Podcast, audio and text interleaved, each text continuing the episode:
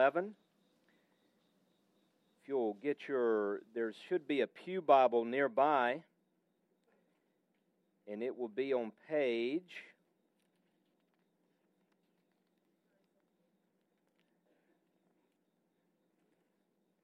Nine seventy eight. Thank you. I couldn't hear. Page nine seventy eight in your pew Bibles. If you didn't bring a Bible of your own, grab one of these. Should be one nearby. Page nine seventy eight in your pew Bible. It's Luke chapter 15. Luke chapter 15, beginning at verse 11. Luke 15, beginning at verse 11, page 978 in your Pew Bibles. Follow with me here. Jesus continued There was a man who had two sons. The younger one said to his father, Father, give me my share of the estate. So he divided his property between them. Not long after that, the younger son got together all he had. He set off for a distant country, and there he squandered his wealth in wild living. After he had spent everything, there was a severe famine in that whole country, and he began to be in need. So he went and hired himself out to a citizen of that country who sent him to his fields to feed pigs. He longed to fill his stomach with the pods that the pigs were eating, but no one gave him anything. When he came to his senses, he said, How many of my father's hired men have food to spare? And here I am starving to death. I will set out and go back to my father and say to him, Father, I have sinned against heaven and against you. I'm no longer worthy to be called your son, but make me like one of your hired men. So he got up and went to his father. But while he was still a long way off, his father saw him and was filled with compassion for him. And he ran to his son. He threw his arms around him and he kissed him. The son said to him, Father, I have sinned against heaven and against you. I'm no longer worthy to be called your son. But the father said to his servants, Quick, bring the best robe and put it on him. Put a ring on his finger and sandals on his feet. Bring the fattened calf and kill it. Let's have a feast and celebrate. For this son of mine was dead and is alive again. He was lost and is found. So they began to celebrate. Verse 25. Meanwhile, the older son was in the field.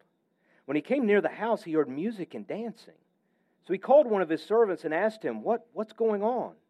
Your brother has come, he replied, and your father has killed the fattened calf because he has him back, safe and sound. The older brother became angry and refused to go in. So his father went out and pleaded with him. But he answered his father, Look, all these years I've been slaving for you and never disobeyed your orders. Yet you never even gave me a young goat so I could celebrate with my friends. But when this son of yours who has squandered your property with prostitutes comes home, you kill the fattened calf for him. My son, the father said, You're always with me and everything I have is yours. But we had to celebrate and be glad because this brother of yours was dead and is alive again. He was lost and is found. This is the word of the Lord. You may be seated.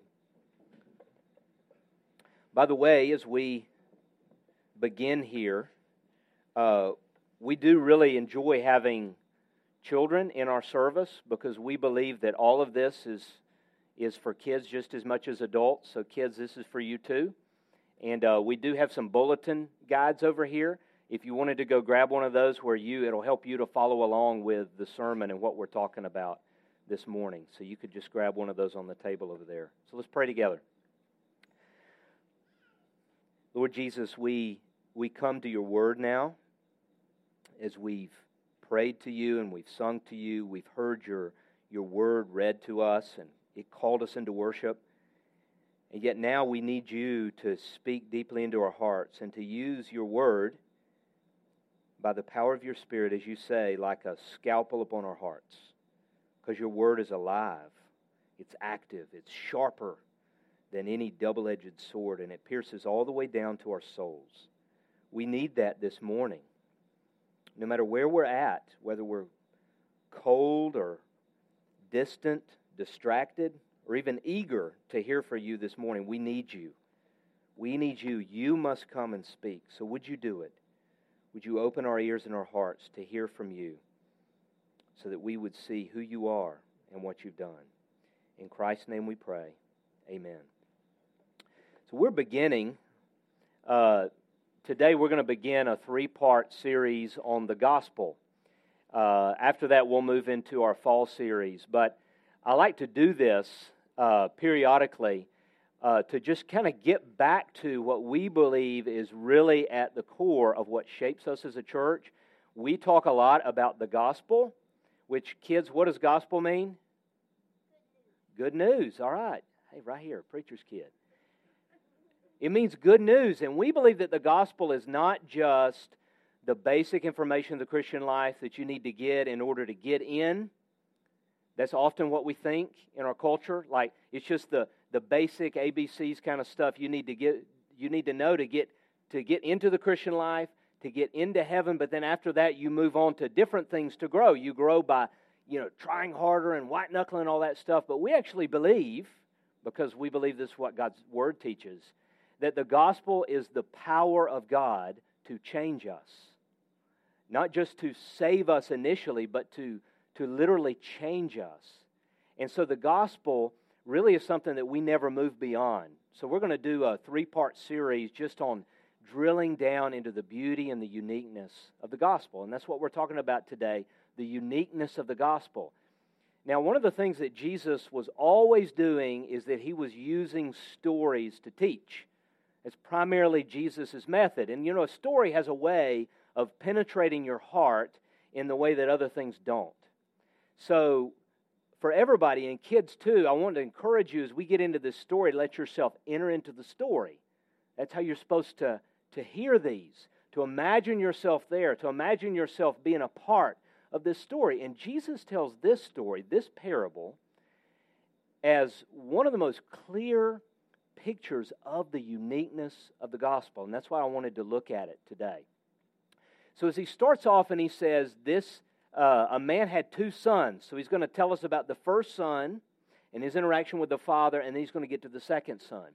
But as we meet the first son, there's a number of things in the parable that are easy to just kind of jump right over. Uh, a number of things, uh, details in the story that are meant to really just rock you and stun you with what's happening in the story. There's this scholar, this New Testament scholar, his name's Ken Bailey, and he had studied the New Testament uh, for most of his life, and he decided for about 20 years to move to Palestine, to the Middle East. And he, he spent 20 years there doing research. You know what he would do for his research? He would go around meeting people in Palestine and he would tell the parables of Jesus as a way to see how would people in that culture hear these parables. And he learned so much about so many details that really stood out about the parables that sometimes for us in the West, we can just miss. A couple of those here is that whenever the son goes to the father initially, and he says, Father, give me my share of the estate, that that would have been an enormous insult, an enormous humiliation for the father. That culture was very patriarchal uh, it was very tribal. The way that people would see themselves, what, what would be most valuable is not your, your individual needs or your individual desires, but rather the family unit as a whole. That you wouldn't primarily see yourself as an individual, which we do in the West very heavily, but you would see yourself as being a part of a family. And the patriarch, the father, the grandfather, that, that father figure of the family was, was deserving of the highest level of honor in the family. But yet, what we learn here right off the bat is that this younger son has gone to his father and he's asked for his inheritance before the father has died. It's a tremendous insult. It's a way of the son saying, I don't really care about my relationship with you. You are merely useful to me. I want what belongs to me. Give me my share of the estate. You're essentially you're dead to me. Now the shocker in the story here is that this Middle Eastern patriarch doesn't beat and then disown his son in the story. Rather, we're told that the father goes about dividing his estate, which would have involved, in that day, most of your assets wouldn't be at the local bank, it would have been tied up in property. So this father goes through the process of selling off his assets to send away his son with his share of the estate. Tremendous humiliation. So the son goes off, this younger son, he goes off, and we're told into the far country. And he squanders, he blows it all in wild living. And after the party's over, he hits rock bottom. Maybe you know what that's like. Maybe you know what that feels like to just go off and to go your own way and to find yourself at rock bottom. You got nothing left and the fun's over. Well, that's what happens to the younger son. And it gets so bad, we're told that he ends up feeding pigs. Now, if you know anything else, anything at all about Jews, you know that Jews and pigs don't go together. This is not a very happy ending here. This is as bad as it gets to be in a pigsty feeding the pigs. And yet, he's hungry. There's a famine in the land. And then he gets an idea. Wait a minute. How many of my father's hired men have food to eat? I know. I'll go back and maybe, just maybe, maybe there's a shot, maybe an outside chance. He realizes at this point how deeply he's offended his father, but he thinks maybe he'll just let me be like a servant. At least then I can, I can eat. So he, he rehearses this story. He, uh, he rehearses this speech. Did you get that in the story where, where he says, I'll go back and I'll say, Father, I've sinned against heaven and against you. He, he gets together what he's going to say to his father to show his father that I really mean business, that I'm not going to do this again, that I, I hate myself for this. You know, he gets a plan together to show his father how he's going to beat himself up and show him I'm really serious. So he gets his speech together and he goes home. And then we're told while he was still a long way off. That's an important detail here. You see, the reality is he's not even close to home, and his father sees him. What does that mean? It means the father has come after him. The father has come in search of the son who so deeply offended him. He's come after him. And the father sees the son before he sees the father. And when he sees him, we're told he sees his son and is filled with compassion. What's interesting is that same phrase, those two Greek words, are used over and over and over in the book of Luke to describe Jesus. Go through and look at the Gospels. How often does it say Jesus saw a person? So Jesus would, would lock into a person, and when he saw them, it's like he would see all the way into their heart, and he was filled with compassion. But yet, here it's the Father who sees the Son who's offended him. He's filled with compassion, and he runs to his Son. He embraces him, and he kisses him. What a picture! In light of all that the Son has done, the Son tries to get into the speech here. Father, I've sinned against heaven and against you. You know, he's probably stunned in the moment, but he, he starts to get his speech out. And did you notice the father interrupts the speech? I love that little detail there. It's a little picture that the father, the father doesn't need the speech. He doesn't need the promises because the father's response is not based upon how sorry the son is. It's not based upon how much he hates himself for what he's done. It's actually not based upon the son in any way at all. You see that? It is entirely based upon the Father's great affection and love for the Son. The Father interrupts him and he says, Quick to his servants. Bring the best robe and put it on him. Put a ring on his finger, sandals on his feet. Bring the fattened calf and kill it. Let's have a feast and celebrate, for this son of mine has come home. He was lost and is found. The picture here is not only that the son has been forgiven of what he's done, there was a tremendous offense to the father. There was one, the blowing of the inheritance, but also just the, the essentially the utter rejection of his father in that relationship. Not only was that forgiven, part of what Jesus is showing in the picture is that it is a full restoration to the status he had before as the son. That, that's what's meant by put the best robe upon him. What is the best robe of the family? It's the father's robe. The robe was a it was a, an ornament of, of dignity, of status. Put my robe upon it. Put a ring on his finger. The ring is the family ring. He, he, what is he doing here? He is not only forgiving the son, he is returning him to the status of his beloved son. He is returning him to the status as one of his very only sons. The thing that he had rejected, the thing that he had cast off, not only is there forgiveness for what he's done, he restores him to the full rights of a son. Bring the fattened calf and kill it. Let's throw a party. The fattened calf in that day would have been a great source of wealth for the family. You would save the fattened calf only for the most special of occasions. This would have been the party of a decade, something you say for a really special occasion. And yet the father says, Get the calf ready. We're throwing a party. Do you see the extravagance of the Father's love here? That, that's, that's the picture that Jesus is painting. In spite of the Son's rejection of the Father, his sin, his throwing off all of his Father's love, all of his Father's goodness, the extravagance of the Father's grace. That's what he's wanting to show you. Is that how you see the Father, our Father in heaven? Is that the picture you have, especially if you know what it's like to blow it?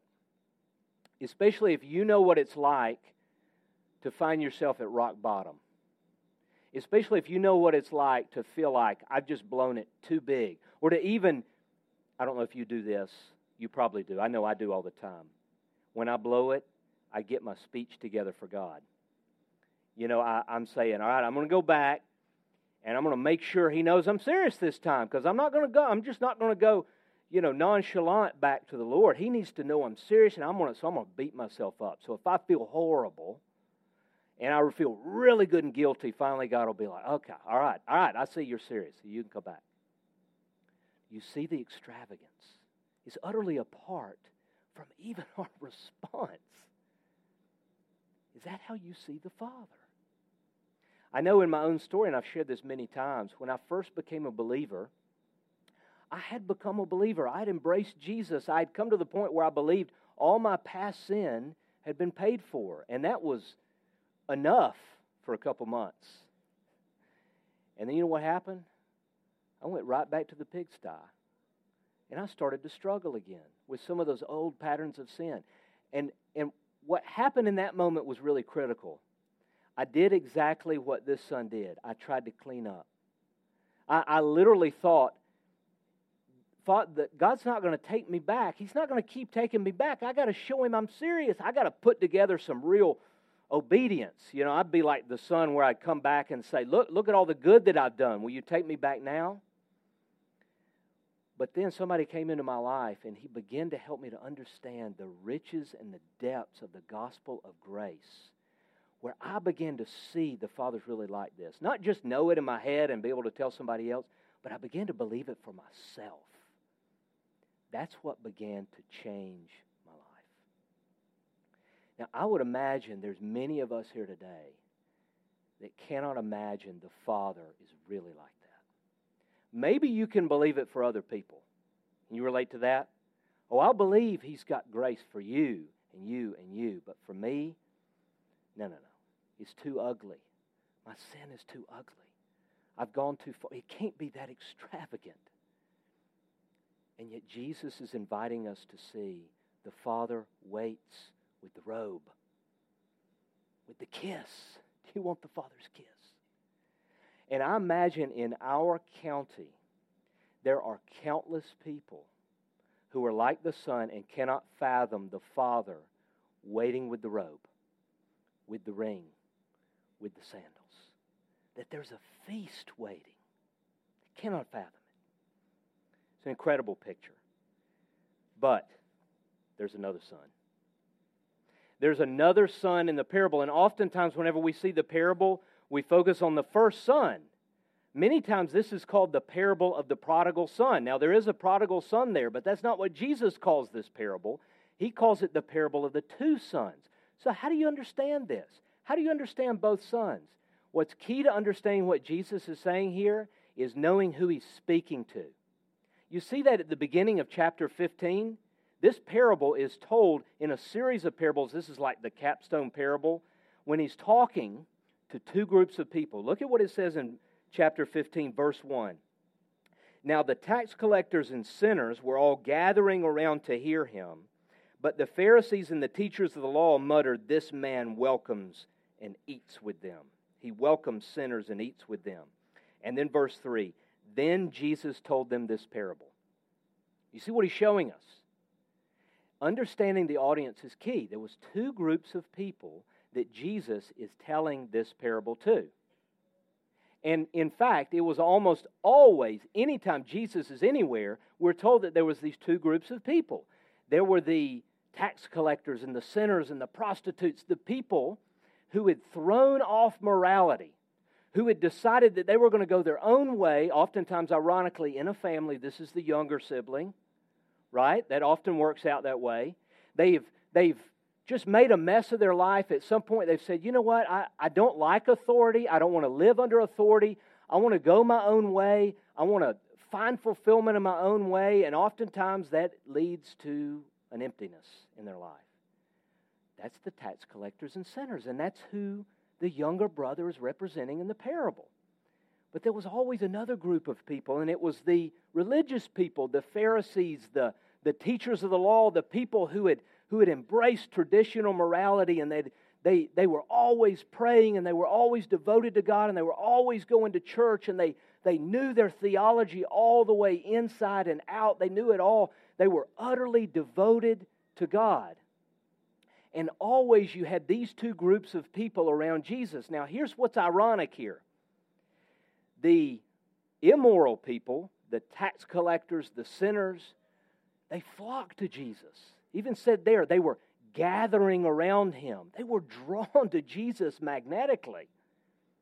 And yet, the religious people, the people who are supposed to be waiting on Jesus, were infuriated by Jesus. They were repulsed by Jesus. Do you see this parable is for them? That's who the older brother is. The younger brother represents the, the sinners and the people who had blown it big, and the older brother represents the Pharisees, the teachers of the law, the religious people. What is he trying to say to them? In fact, this parable is more for them than anybody else. Look at what he says. Just as we look at this picture of the older brother, we've seen this action with the father and the younger son. And then in verse 25, we get this shift to a new episode in the story. Meanwhile, the older son was out in the field. He's out there, he's been working hard, he's been doing his duty, coming in from a long day's work. This guy was always doing the right thing very careful to obey all of his father's wishes, very, very careful to be a hardworking person and, and to be morally upright and, and, and always concerned with doing what was right. Very devoted in being religious and into following God's law. And he's out in the field and he's coming in from a hard day's work and he hears a little music and dancing. That's odd. And he asks one of the servants, Hey, what, what's happening? What's happening down at the house? And the servant doesn't know the, the trap he's walking into, of course. And he says, Oh, didn't you hear? Your brother's home. And the father, in his joy, he's killed the fattened calf. He's home safe and sound. But the older brother doesn't respond with much joy, does he? We're told that he is angry and resentful and refuses to go into the party. He starts pouting. And so the father has to leave the party, and he actually goes out to plead with his older son. It's another one of those cultural realities.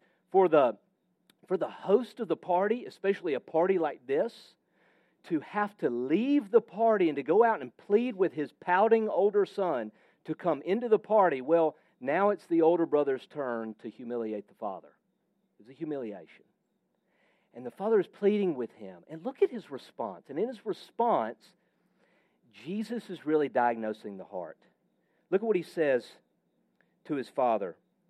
Verse 29 He answered his father, Look, doesn't even address his father respectfully. All these years I've been slaving for you and never disobeyed your orders. You never, and yet you never even gave me a young goat so I could celebrate with my friends. But when this son of yours who has squandered your property with prostitutes comes home, you kill the fattened calf for him. What do we see in his heart? He's angry And his response gives away the fact that he believes he deserves something from the Father. You see, he, he says, All these years I've been slaving for you. See, he gives something away there. You see, all of his obedience to the Father, all of his good living, while on the outside it looked great, it probably looked like his devotion as a son and his love for his father, but in that moment it kind of gets out that it was really all a dutiful drudgery for him. It wasn't about a love for the Father, it was about getting something for himself. See, his self righteous pride. He believes because I have done this, the Father owes me this. Everything that he did, he did as a way to put the Father in his debt. It was ultimately for him. It's an illustration that help, I think helps us to get our hands around this. Uh, Tim Keller shares, shares this in his book, Prodigal God. Once upon a time, there was a gardener in a kingdom. And this gardener grows the biggest carrot he's ever grown in his life. And he's just so overjoyed, he, may, he, he decides to take it to the king. So he comes into the king's court and he presents it before the king. he says, Oh, king, this is the greatest carrot I've ever grown or ever will grow. And I want to just offer it to you as a sign of my love and my respect and honor for you as a king. And the king's kind of moved by this. You know, he sees just the, the love and the devotion of his subject here. And the gardener turns to leave, and the king says, Wait, wait, wait. I've got a piece of land right next to your land. I want to give that to you so you can continue to, to harvest and to cultivate the land for the good of our kingdom. The gardener's stunned by that. He wasn't expecting anything, and he goes home rejoicing. But there's a nobleman in the king's court, and he kind of sees what's just taken place, and he thinks to himself, wow, if that's what the king gives for a carrot, what would he give for something far more nice? So the next day, that noble comes into the court and he's leading a fine black stallion. He presents it to the king. He says, "O king, I breed horses. This is the greatest black stallion I've ever bred, and I want to offer it to you as a sign of my love and honor for you as my king. But the king perceives his heart. And the king just simply says, Thank you. You may go. The nobles, the nobleman's stunned. What? He starts to go off, and the king says, Wait a minute, can I explain to you what just happened? The gardener was giving me the carrot. You have given yourself the horse. You see the dynamic there? The horse wasn't for the king. That's the difference between the two. From the outside, they were both bringing something to present to the, to the king. In fact, the nobleman's gift seemed far more impressive. But there's a fundamental difference in the heart. The gardener was actually giving it to the king, while the nobleman was giving it to himself. That's what Jesus is trying to tell the religious people. All that you're doing is ultimately for you, not for the Father. You know what the chilling reality that this parable shows us? I think it's even hard to really get this is that there's two ways to be lost. There's two ways to be alienated from the Father. Now, one of those is very obvious. I mean, it's very easy to know that if someone decides, I'm going to go my own way, I don't want a Lord in my life, I want to be my own Lord, and I'm just going to pursue my own happiness in the way that I want to. And that's very common. I mean, we see that all the time. I mean, some of us have been in that place in our life where we said, I just want to find my own joy. I, I'm not going to follow God. I'm going to go my own way. And that's a way to be alienated from the Father. It's a way to be lost. And everybody knows that. That's kind of common sense. But there's another way to be lost by being good, by doing all the right things. There's a, there's a way to be lost and alienated from the Father, and yet on the outside, look like you're doing it all right, look like you're keeping all the rules. And yet, Jesus is trying to show us you are just as lost as the one who throws it all off.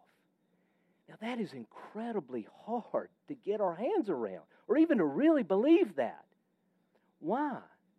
Because so deeply down we believe that the gospel is essentially the same thing as religion. That, that the way to be restored to the Father is just to do the right things, to be a good person, to keep the law. And if you do that, you'll be saved. And Jesus is saying your goodness is a barrier to God. So hard to get our hands around that. And for so many of us, it's hard to even see how our goodness is a barrier to the Father because it, it blinds you to your desperate need of grace. You see what Jesus, and he, Jesus was constantly teaching this that, that what he has come to do and that the gospel is not it's not irreligion that's pretty obvious it's not just do whatever you want to do god loves you anyway and it's not religion like get your life together do the right thing and if you're good enough you'll go to heaven jesus said both of those ways are a way to be lost, and yet the gospel that I've come to bring is an entirely unique way to relate to the Father. And what is that way? You come into the Father's family, into his feast, by pure grace alone.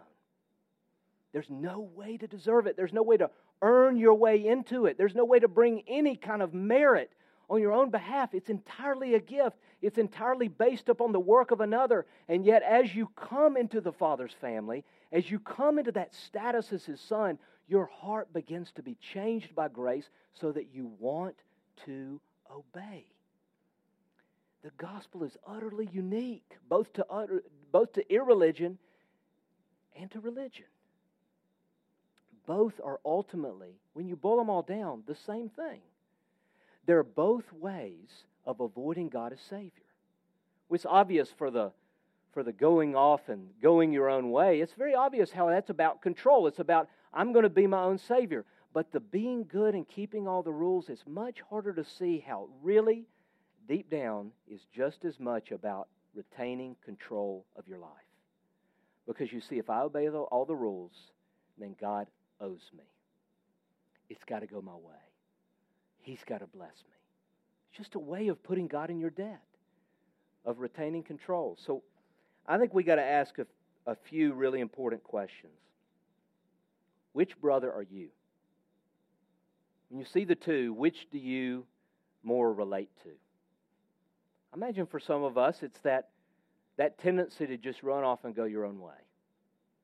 And part of what Jesus is saying is you see the Father with the robe inviting you into the feast.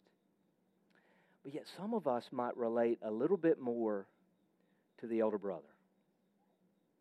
Now, it's harder to see that, you see. it's kind of obvious if you're like the younger brother, right? I mean, it's you can see it, the other people, uh, all the world can see it. When, when your kind of rebellion is your, is your deep bent, it's a whole lot harder to see if you're like the elder brother. Because you see, self righteousness and pride, it blinds itself from its victim. You cannot see it. You know, the Pharisees had no idea that they were self righteous. I mean, we kind of see it as we're looking in on them, but they thought they were in. So, how do you tell if you're like the older brother? Well, how do you respond to people who just can't seem to get their act together? How do you tend to respond to people who just kind of throw it all off and go their own way. You know, sometimes as we just look at the culture, these also these two groups of people kind of they kind of uh, fit in with liberal and conservative, right? So liberals in our culture are kind of those that are like, no authority in my life. I'm going to go my own way. And yet the conservatives often tend to be the ones that are personal morality. We look down on those others over there, incredibly critical and dis- and, and looking down in spite. And do you, do you see that in your life? And here's, I think, a real telltale sign. What do you do when things don't go your way in life? You see, if you're an elder brother and your life is not turning out the way that you want, you are going to feel cheated by God. You see, because you worked hard, you have slaved, you've done everything the right way, and yet when the Father doesn't come through, by taking care of my life and making it turn out the way that I want, you feel cheated. You're not holding up your end of the bargain. And so, if you're an elder brother, you cannot suffer with joy. It's one of the telltale ways to know. I imagine for both, for many of us, we might be A little bit of both. That's certainly me. I kind of bounce back and forth. What do we need? We both need to be rescued by Jesus. By nature, we're all outside the Father's feast. And He longs for us to come in, and yet Jesus is the true elder brother who comes after us and brings us into the Father's embrace and kiss. Both younger brothers that blow it all big and those who think they have no need of grace. He pursues us both. Let me stop right there and just give us a few moments to interact and hear from each other. How does that strike you as you see the parable? Do you see how hard it really is to get this? That you can do all the right things and yet be just as lost as those who threw it off? Let's hear from each other. How does that strike you, and what does that do in you as we go through the parable? Stan.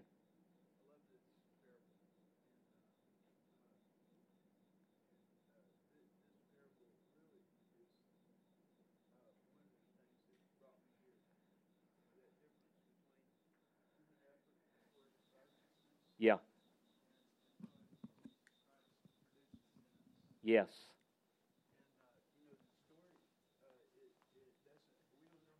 Yes. Yeah. Yep. We don't know how that, you know, the, it, it ends there. Yeah. And, um, It ends Okay. in Jesus. It's like Jesus ends it at the cliffhanger, yeah. almost as a way to, to, to invite the Pharisees to say, How are you going to respond? Yeah. Will you come to the party? Jesus was always trying to Yeah. talk the Pharisees into the party, and they wouldn't come in. The, there's a, a verse two chapters later where he says, When you've done everything I've commanded you, you're to say, We're worthless slaves. We only did our duty. Yeah. And I realize that, that most of, most of uh, probably, uh, well, most of my Christian life, you know, what has been presented to me is either fear of punishment hmm or desire for reward. Yeah. You know, and that is not Christianity. Yeah. Grace is an entirely different motivator. More costly, I think. More costly motivator. Because if it's all by grace, then there's nothing he can't ask of me. If it's based, that's right, he gets all the glory. If it's based on what I do, then there's only so much he can ask of me. If it's all by grace, my whole life belongs to him. I think that um, I feel like I can see seasons in my life where I've been the older and younger brother. Uh-huh. But one of the things that really just jumped out at me when we were reading this passage was um, in verse 20 it said, But while he was still a long ways off, his father saw him and was filled with compassion for him. And he Mm. ran to his son, threw his arms around him, and kissed him. And I think that in whichever season that I'm in, I think I can really deceive myself that I need to really get my act together before I can kind of come before the Lord. And I Yep. think it was just a really beautiful picture that like God doesn't wait up at the house for me. Yeah. You know, He doesn't He doesn't wait for me. I feel like I've been in a season of just sleepiness towards the things of God and it was just really beautiful to think like yeah. I can just I can just turn. Yes. Turn back. Yes. Um it's just a really Mm. sweet verse, I think, to be reminded that God doesn't wait for us to arrive. You know, I think when you see that, that's when worship flows in the heart. Just seeing that freedom and release. That it's it's not about my goodness, but it's about His grace. And when that penetrates the heart, it's like the immediate reaction is just worship and joy. Anybody else?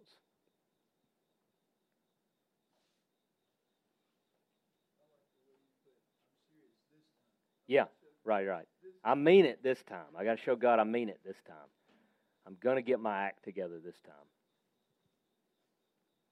Okay, let's pray together. We can keep talking about this after church.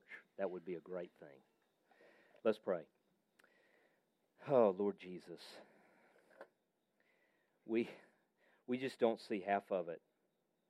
It's so hard to see the reality of our own hearts.